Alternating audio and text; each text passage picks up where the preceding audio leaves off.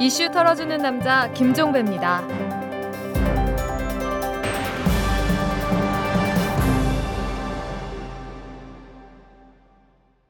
2월 12일 화요일에 보내드리는 이탈남입니다. 설 연휴가 끝나자마자 북한발 뉴스가 하나 타전됐습니다. 결국 핵실험을 한 모양입니다. 기상청이 관측한 결과 오늘 오전에 한북 길주군에서 진도 5가 넘는 진동이 확인이 됐다고 합니다. 최종 확인은 거쳐봐야 되겠습니다만은 3차 핵실험인 것으로 거의 지금 단정을 하는 이런 분위기로 흐르고 있는데요. 자, 파장이 상당히 클 것 같습니다.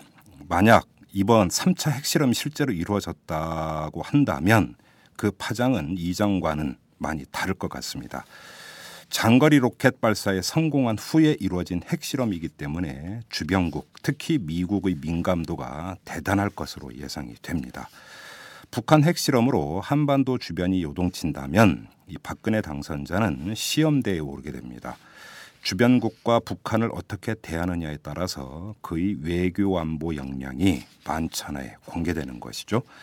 자, 과연 박근혜 당선자가 이명박 정부의 일방적이고 일관된 대북 봉쇄 제재 정책을 답습할지 아니면 솔로몬급의 지혜로운 방책을 내놓을지 지켜봐야 할 때가 임박하고 있는 것 같습니다. 털기 전 뉴스로 넘어갑니다. 박근혜 정부의 주요 인선안 2차 발표가 내일 오전 11시경에 이루어질 예정이라고 윤창중 인수위 대변인이 오늘 밝혔습니다. 2차 발표의 인선 대상 범위와 발표를 누가 할지 여부와 관련해서는 현재로서는 구체적으로 말하기 어렵다. 이게 대변인의 말인데요. 자, 그나저나 언제 인사청문회를 하게 될까요? 정부 출범이 바로 코앞인데 말이죠. 국정원 직원 김모 씨의 대선 여론조작 활동에 가담한 의혹을 받고 있는 제3의 인물이 특별한 직업이 없는 20대 후반의 남성 이모 씨라고 합니다. 이 사람은 지난 1년간 서울 강남의 모 고시원에 살다가 국정원 직원 김 씨가 경찰에 자신의 존재를 진술한 직후인 지난달 초에 자취를 감춰버렸다고 합니다. 이 자취를 감추는데 경찰은 두 손 두 발 다 놓고 있었죠. 법무부 사면심사위원회가 최근 5년 동안 심사를 요청받은 특별사면 대상자 6만 2,898명 가운데 단 4명에 대해서만 부적정 의견을 냈다고 합니다. 대통령의 특별사면권을 견제하기 위해서 2008년 5월에 처음 구성된 사면심사위원회는 특별사면 명단을 법무부 장관으로부터 제출받아서 심사를 하는 그런 기구인데요. 아무것도 한 게 없다. 이런 이야기가 되는 거겠죠. 지금까지 털기전 뉴스였습니다. 재벌과 모피아의 함정에서 탈출하라. 종횡무진 한국경제. 재벌 개혁에 앞장서온 김상조 교수. 그가 한국경제에 던지는 8가지 질문. 우리가 몰랐던 한국경제의 진실을 파헤칩니다. 더 이상 경제 권력자들의 눈속임에 속지 마세요. 종횡무진 한국경제. 오마이뉴스가 만드는 책 오마이북.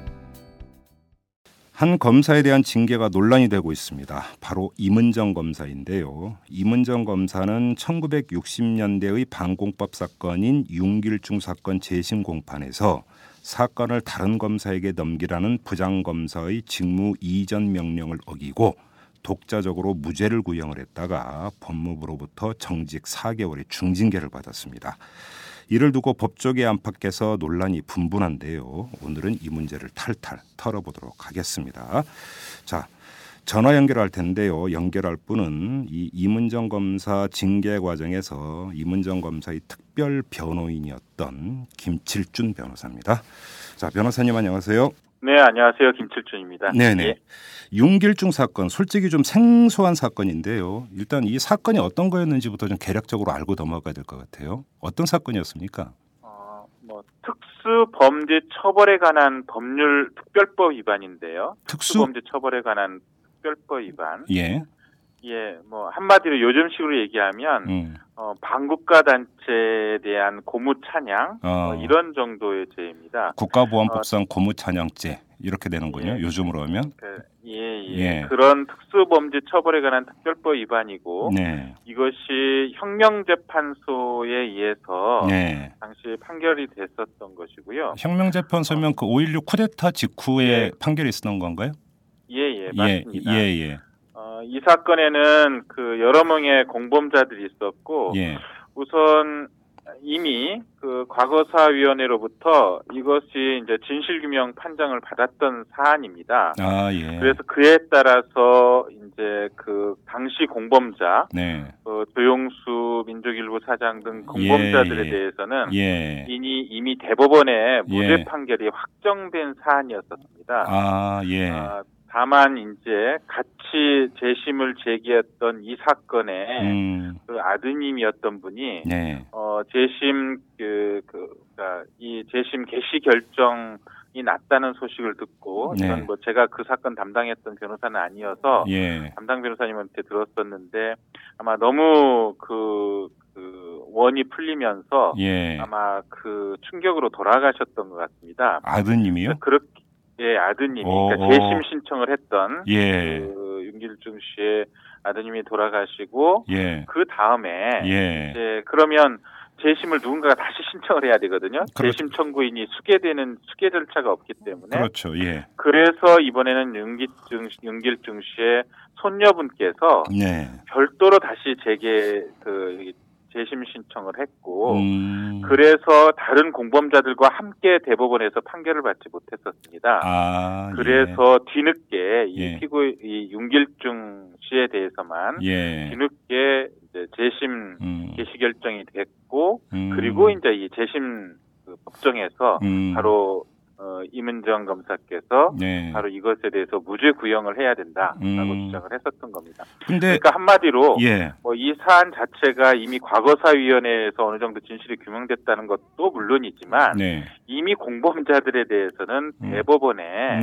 그 무죄가 이미 확정돼 있는 사안이고 뭐 어느 모로 보나 이미 무죄 판결이 날 수밖에 없는 사정이었습니다. 게다가 뭐 이 사안을 지금 뭐 수사를 한 것은 아니지만 주무부서라고 할까요? 주된 의견을 제시했던 그 부서의 공안부서에서도 내부적으로 아마 이건 당연히 무죄 판결이 예상된다라고 했던 사안이고 심지어 이 사건에 그 구형이 있었던 검사의 의견 제시가 있었던 날 바로 그 즉시 법원에서 무죄 판결을 선고했었습니다. 그리고 그 이전에 이미 구형하는 날 바로 선고까지 하겠다라고 재판부가 이미 예고까지 했었기 때문에 뭐 객관적으로 누가 보더라도 공안부 검사들이 보기에도 이 사건은 무죄로 나올 수밖에 없었던 것이 너무나 명백히 확실시됐던 그런 사안입니다. 좀 우리 애청자 여러분들이 이해를 돕기 위해서 한두 가지만 더 그 추가 질문을 드릴게요. 자, 일단 윤길중 씨란 분이 어떤 분이었고 당시에 어떤 행위 때문에 특수범죄 처벌법 위반으로 유죄 선고를 받은 거였습니까? 제가 뭐 윤길중 씨 사안을 직접 담당한 것은 아닌데요. 그 핵심적인 내용은 그 통일사회당 당원으로서 어떤 뭐 그 정부에서 추진하고 있는 법안을 적극 반대하고 영세 중지파 통일론을 번국민운동 차원에서 전개하고 뭐 이런 내용들 일종의 정치적 의사표시를 계속해서 해왔던 사람입니다. 그런데 이제 여기서 직접적인 쟁점은 뭐 잘 아시는 것처럼 수사기관이 그 피고인 또는 피의자를 구속해서 할 수 있는 최대 기간이 30일을 넘을 수 없었습니다. 그런데 당시 뭐 지금 이름 명칭이 임시 특별법이었었는데 그 법에 의해서 아마도 204일간을 장기간 구금을 했었습니다. 그것이 바로 재심을 개시하게 된 직접적인 원인이죠. 그래요. 지금 제가 자료를 보면 여기 이분한테 적용됐던 것이 특수 반국가 행위죄 제6조인데요. 네. 특수범 처벌에 관한 특별법 제6조 특수 반국가 행위죄인데 예. 정당 사회단체 주요 간부의 지위에 있는 자로서 국가보안법 제1조에 규정한 반국가 단체의 이익이 된다는 정을 알면서 예. 그 단체나 구성원의 활동을 찬양, 고무, 동조하였다라는 것이 바로 이 법의 핵심적인 내용입니다. 통일운동을 한 걸 그렇게 해석을 한 거군요. 간단히 얘기를 하면. 예, 그래서 이분도 예. 그 반공임시특별법이라든가 데모규제법을 반대하고 네. 그 외세를 배격한 자주통일을 주장하는 시위를 했었습니다. 그런데 이런 것들이 바로 정당 및 사회단체의 주요 간부의 지위에 있는 자로서 네. 반국가 단체 이익이 된다는 정을 알면서도 반국가 단체를 찬양, 고무, 동조한 것이다. 이렇게 했었던 것입니다. 그러니까 뭐 아주 낯익은 네. 최근까지도 계속되고 있는 국가보안법 사건과 아주 유사한 논리 구조를 갖고 있었고요. 지금 말씀드렸던 그 법이 인신구속 등에 관한 임시특례법인데 네. 당시 인신구속 등에 관한 임시특례법에는 영장 없이 구속 압수수색할 수 있는 그런 조항을 두고 있었습니다. 예. 그런데 영장 없이 구속 압수수색할 수 있다 하더라도 그 구속 기간이 무한대로 둘 수 있는 그런 근거 규정까지는 두고 있지 않습니다. 따라서 1차적인 쟁점은 물론 과연 그 204일간의 그런 장기간 구금이 네. 적법한 거냐, 그렇죠. 위법한 거냐 이런 것이 1차적인 쟁점일 수밖에 없는데요. 어찌되었든 뭐 이런 과거의 법이라 하더라도 이미 대법원에서는 네. 이런 영장 없이 구속 압수수색할 수 있는 이런 임시특례법도 다 위헌이라는 결정은 이미 오래전에 내려놓은 상태입니다. 아하, 예, 뭐 거기에다가 뭐 불법 구금인 건 뭐 명백한 거고요, 사실이. 예, 예. 자, 그래서 과거사 정리위원회도 이걸 그러니까 결론을 내렸고 또 검찰 공안부에서도 이건 뭐 당연히 재심관 무죄 선고가 내려질 거라고 다들 판단을 하고 있었고. 예. 그러면 임은정 검사는 그 아주 상식선에 입각해서 무죄 구형을 내린 거 아니겠습니까? 그런데 여기서 좀 짚어야 되는 게. 예. 임은정 검사가 구형을 내리기 전에 서울중앙지검 부장검사가 예. 검사를 바꿔라. 그러니까 당신 그러니까 빠져라라고 그러니까 명을 내렸다는 거 아닙니까? 요구를 했다라는 것. 예. 왜 이런 요구를 할 수 있는 거죠? 자, 이제 지금 예. 그 이 사안에서야 그 징계 사유는 네 가지였지만 네. 그 중에 이제 핵심 징계 사유는 바로 말씀하셨던 그거와 관련된 겁니다. 네. 과연 이제 전제로서 검찰이 백지 구형한다는 게 그게 적법한 행위인가 또는 담당 공판 검사한테 백지 구형을 하라고 지시하는 것이 과연 적법한 지시인가 네. 위법한 지시인가가 하나의 중요한 쟁점이고요. 예. 이제 그 부분에 관해서 지금 형사소송법이나 여러 가지 법 체계상 검사의 객관 의무 네. 그리고 죄에 상응하는 처벌을 구할 의무가 있는데 네. 한마디로 백지 구형은 구형을 안 하겠다, 의견 진술을 안 하겠다라는 것이잖아요. 아, 예. 그리고 그것은 과연 객관 의무에 반하는 것이 아닌가 이게 하나의 중요한 쟁점입니다. 그건 이제 뭐 다시 또 논의를 하고요. 예.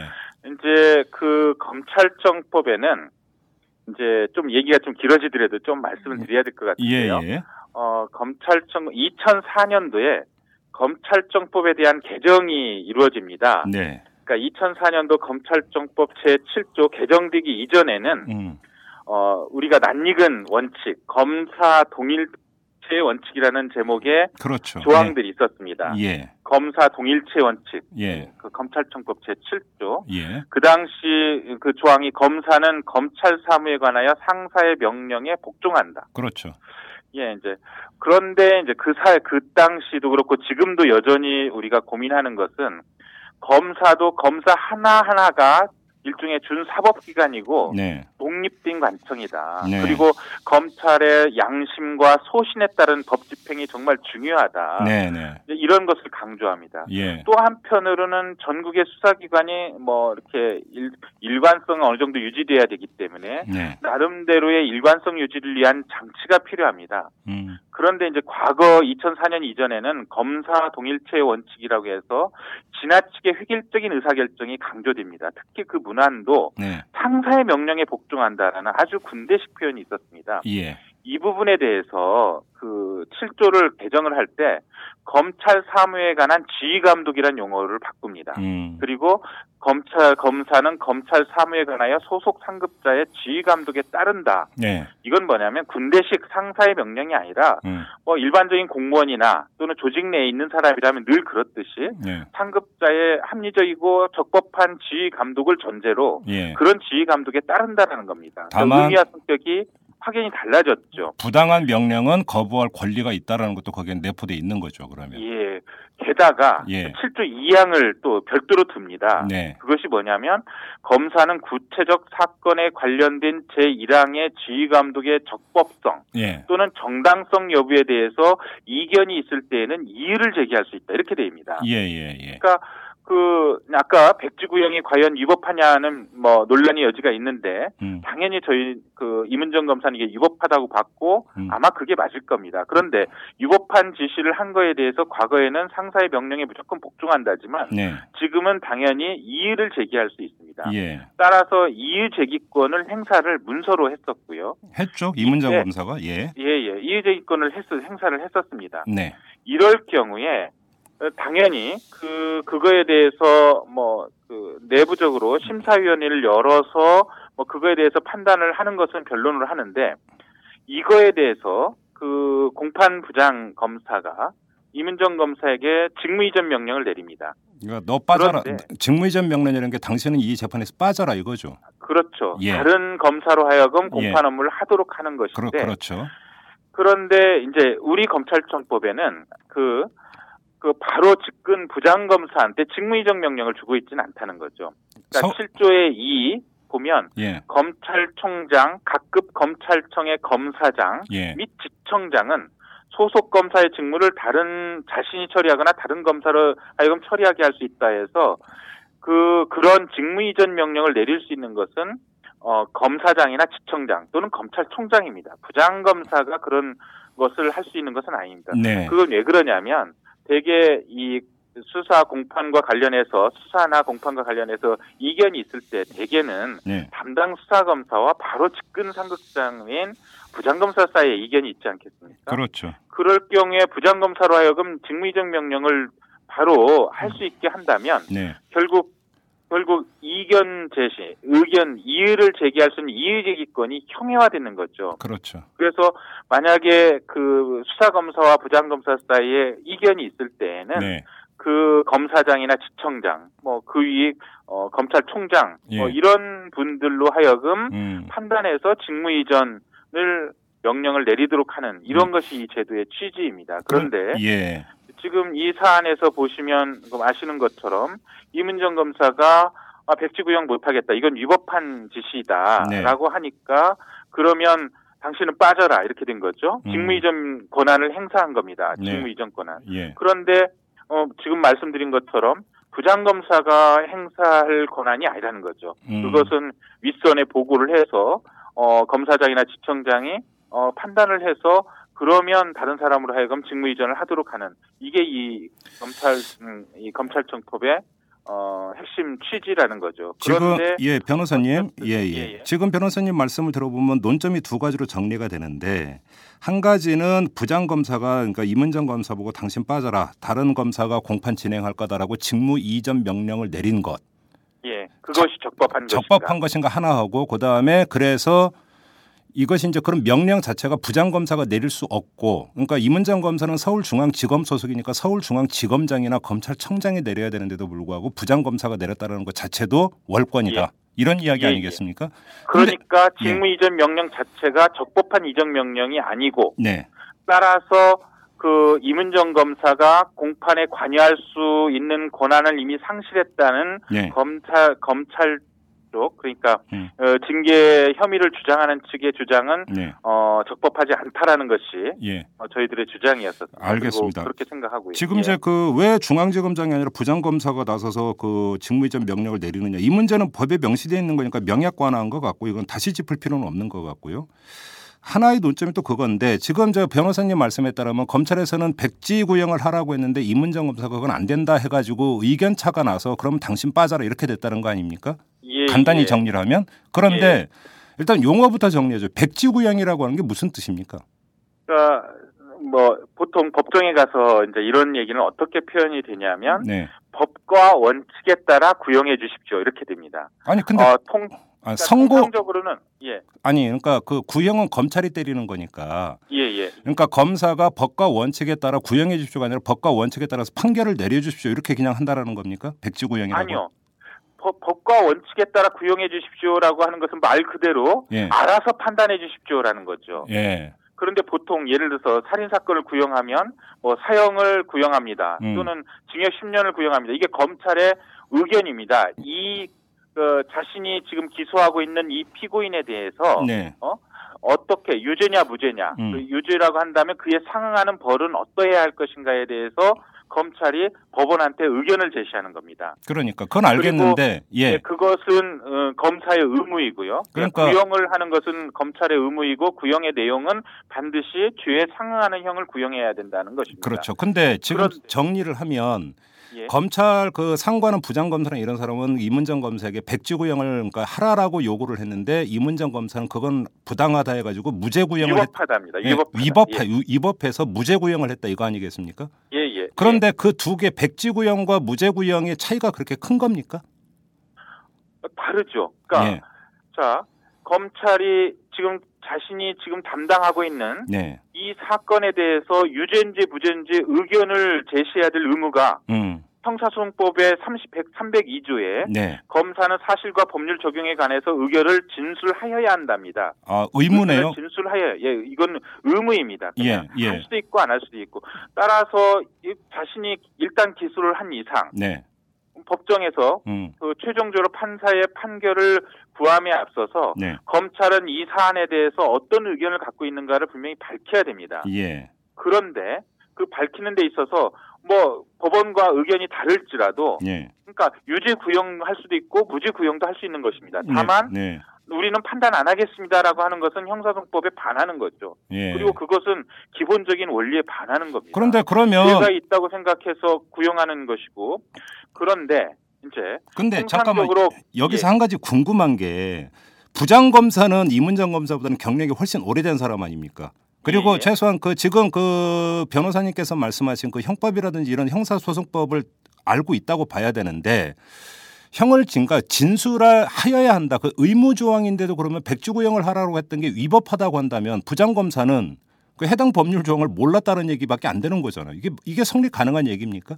그러니까 이것은 정말 그러니까 우리 사법사상의 아주 이례적인 현상들인데요. 예. 우리 사법연수원의 교재라든가 그 법조인으로서의 기본적인 교육을 받을 때 네. 검사는 공익의 대변자이고 예. 검사는 객관 의무가 있습니다. 그렇죠. 그러니까 단순히 피고인을 공격하는 게 주 업무가 아니라 더 네. 크게 공익의 대변자이고 그리고 객관적으로 자신이 지금까지 수사가 이루어진 거에 대해서 그러니까 유죄인 줄 알고 재판을 쭉 진행하다가 나중에 명확한 무죄의 증거가 나오면 네. 법정에서 구형 의견을 할 때 무죄 구형을 하도록 하는 것이 우리가 교과서적으로 배운 지식이고 그건 너무나 상식입니다. 아, 예. 그리고 대부분은 다 그렇게 이루어지는데 예. 이 사안은 바로 이제 어떤 정치적인 우리 사회 현대사의 아픈 부분과 관련돼 있는 부분입니다. 과거의 공안부서들의 그 무리한 예. 그리고 가혹수사 각종의 그 고문수사에 의해서 네. 세월이 지난 다음에 이런 것들이 속속 밝혀지고 있으니까 네. 이제 와서 다시 재심을 하게 되는데 이런 것들에 대해서 원칙적으로 하면은 이게 그 객관의무상 무죄 구형하는 것이 맞는데 네. 그런 무죄 구형을 하게 될 경우에 과거 지금의 검사들이 아니죠. 오랜 전에 그 공안부 선배 검사들이 과오를 저질렀다는 것을 스스로 다인하는 결과가 되기 때문에 이런 예. 부분들에 대한 아마 그 입장에 뭐 좀 그런 것도 있었을 겁니다. 이거는 그러니까 법률적 고려가 아니라 전적으로 정치적 고려네요. 간단히 이야기라면. 뭐 저희는 그렇게 추측합니다. 예를 들어서 예. 임은정 검사가 지금 무죄 구형이 이게 처음이 아니라 네. 그 전에 박형규 목사님에 대해서 먼저 무죄 구형을 했었습니다. 예. 그 당시에도 물론 공안부가 의견 차이는 있었지만 네. 지금 그 담당 부장검사, 차장검사, 검사장 전체로부터 네.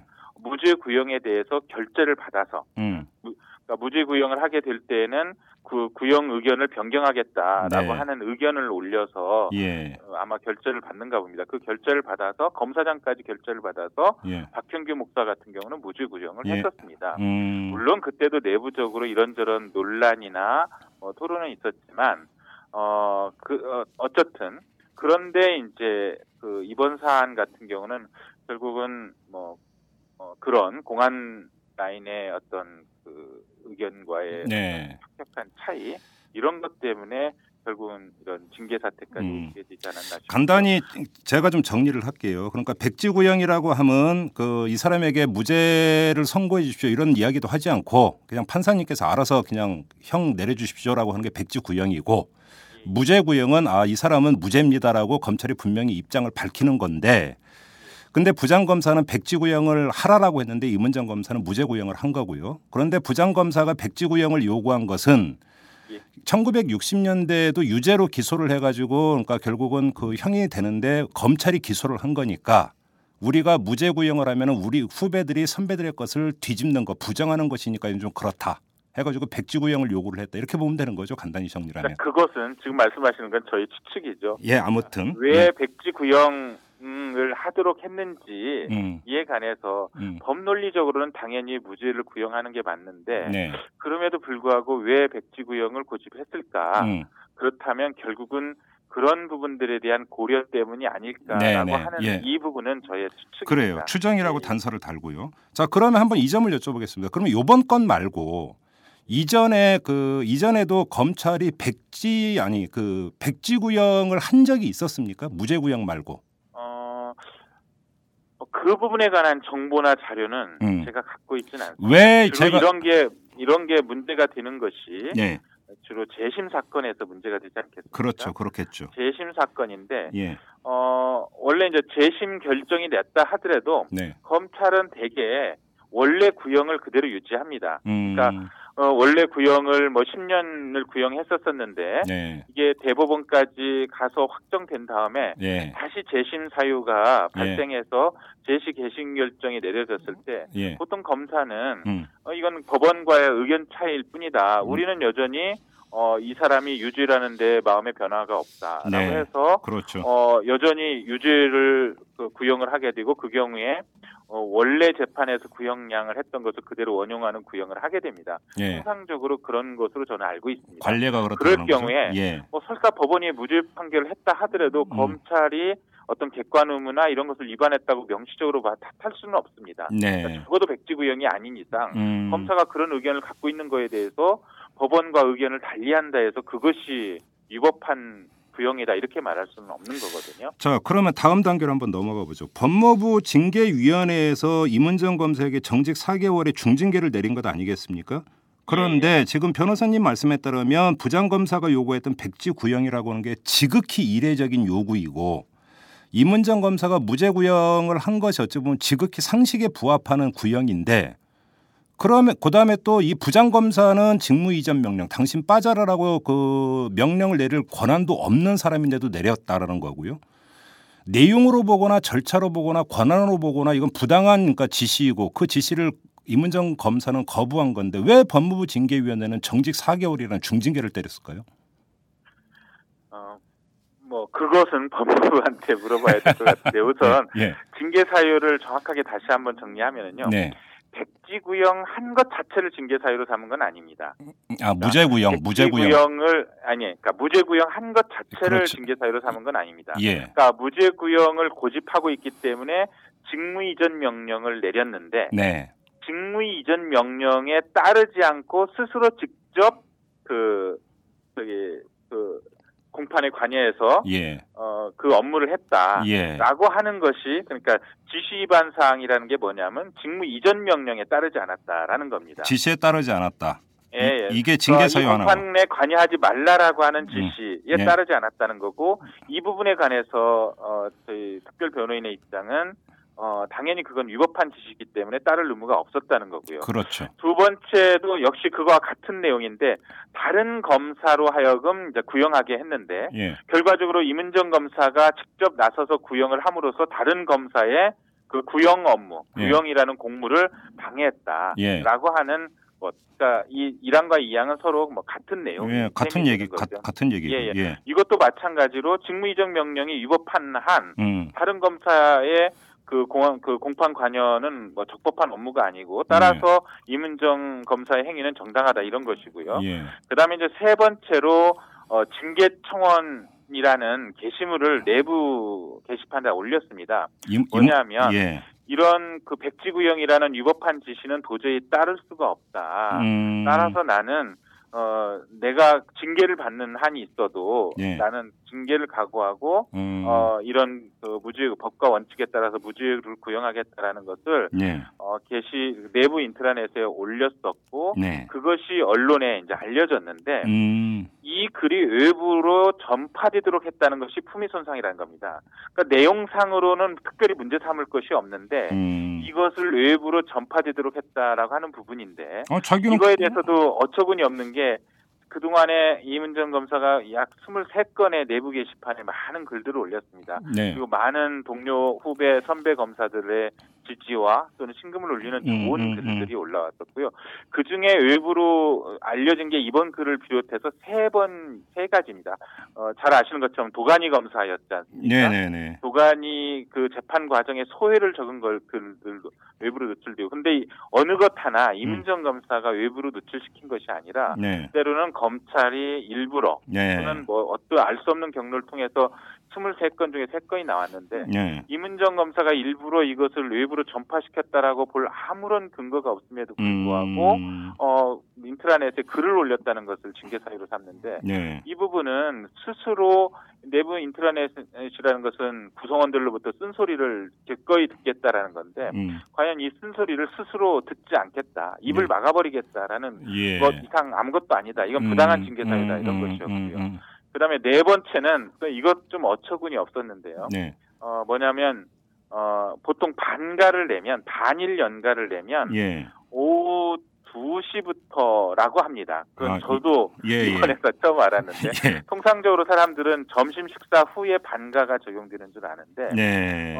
이 구형하던 날 미리 이제 오후 반가를 냈었습니다. 그리고 점심 식사 후부터, 그러니까 12시부터 점심 식사를 하고 1시부터 반가인 줄 알고, 예. 안 나왔는데, 알고 보니 반가를 냈다 하더라도 1시부터 2시까지는 근무했어야 된다.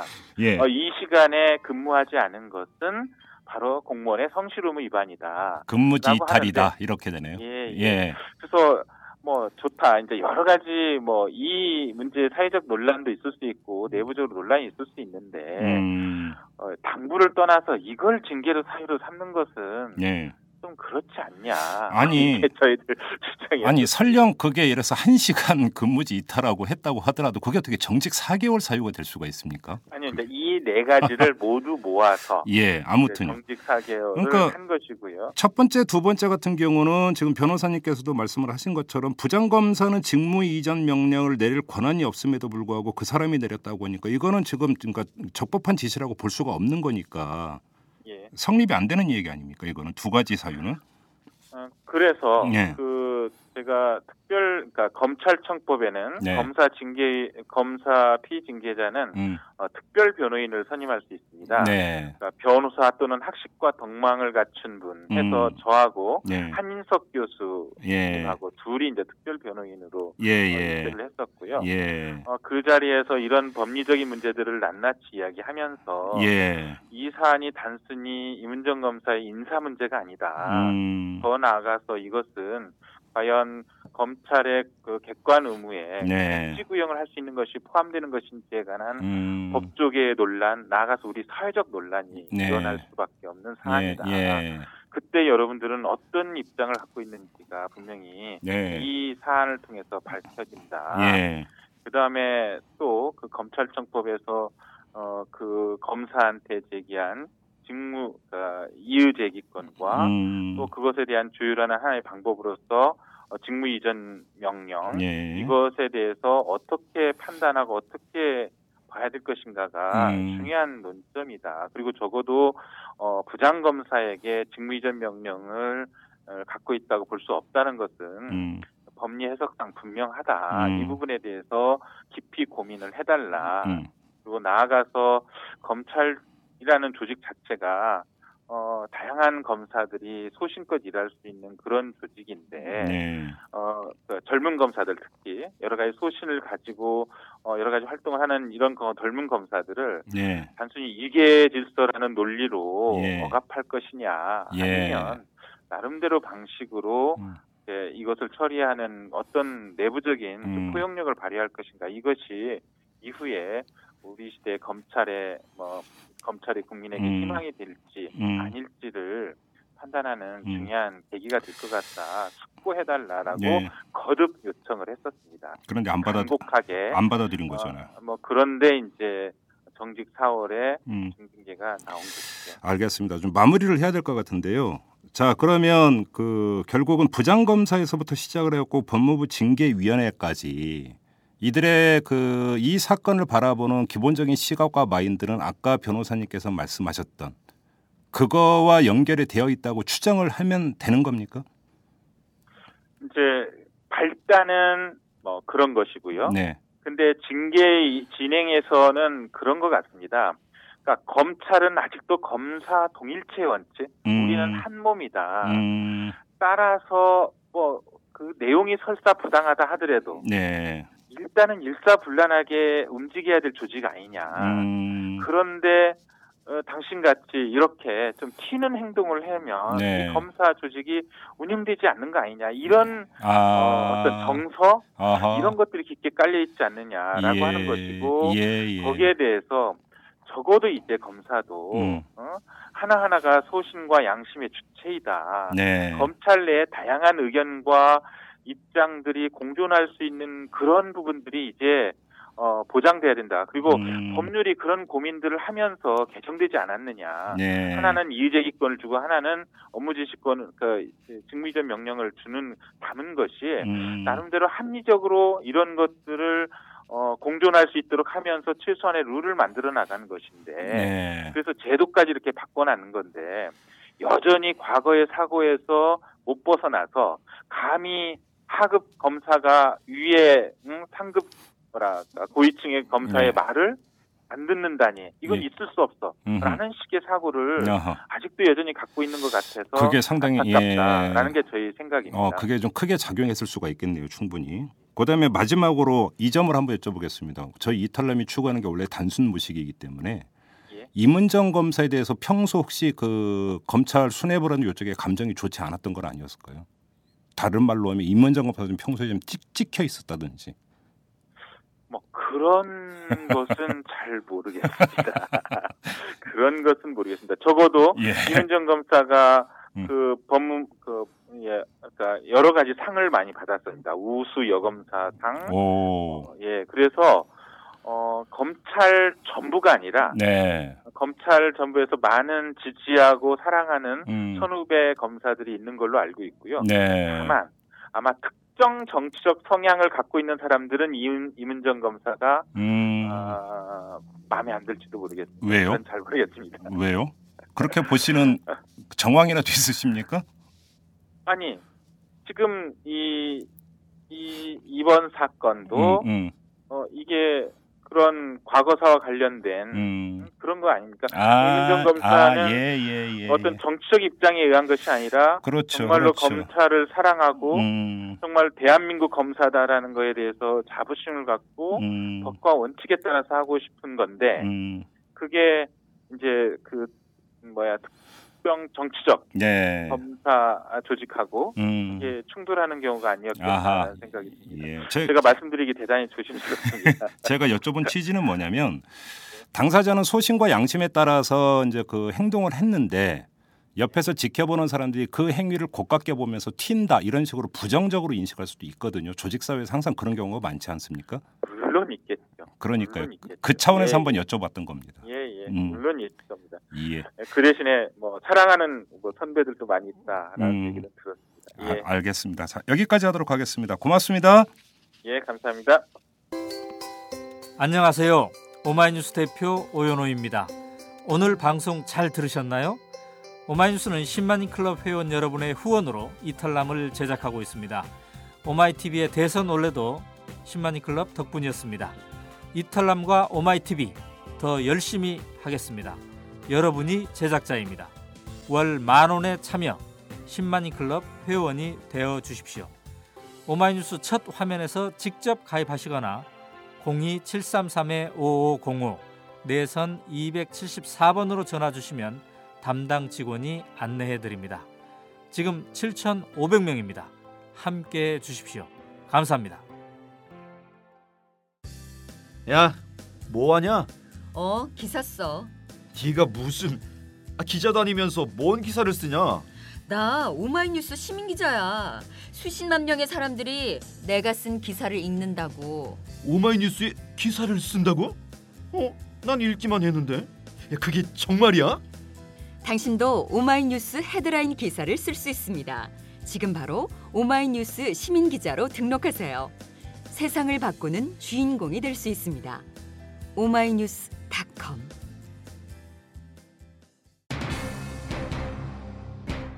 소신이랄 것도 없습니다. 임은정 검사가 무죄 구형을 내린 것은 법과 상식에 따른 것이었다고 말이겠죠. 또 이 직무 이전 명령을 거부한 것도 법과 상식에 기초한 것이었습니다. 따라서 임은정 검사에 대한 중징계는 법과 상식을 비웃는 처사로밖에는 볼 수가 없습니다. 다른 사람이 아니라 검찰과 법무부의 꼭대기에 있는 사람들이 그렇게 비웃고 있는 것입니다. 자, 이만 마치겠습니다. 지금까지 이탈남 김종배였습니다.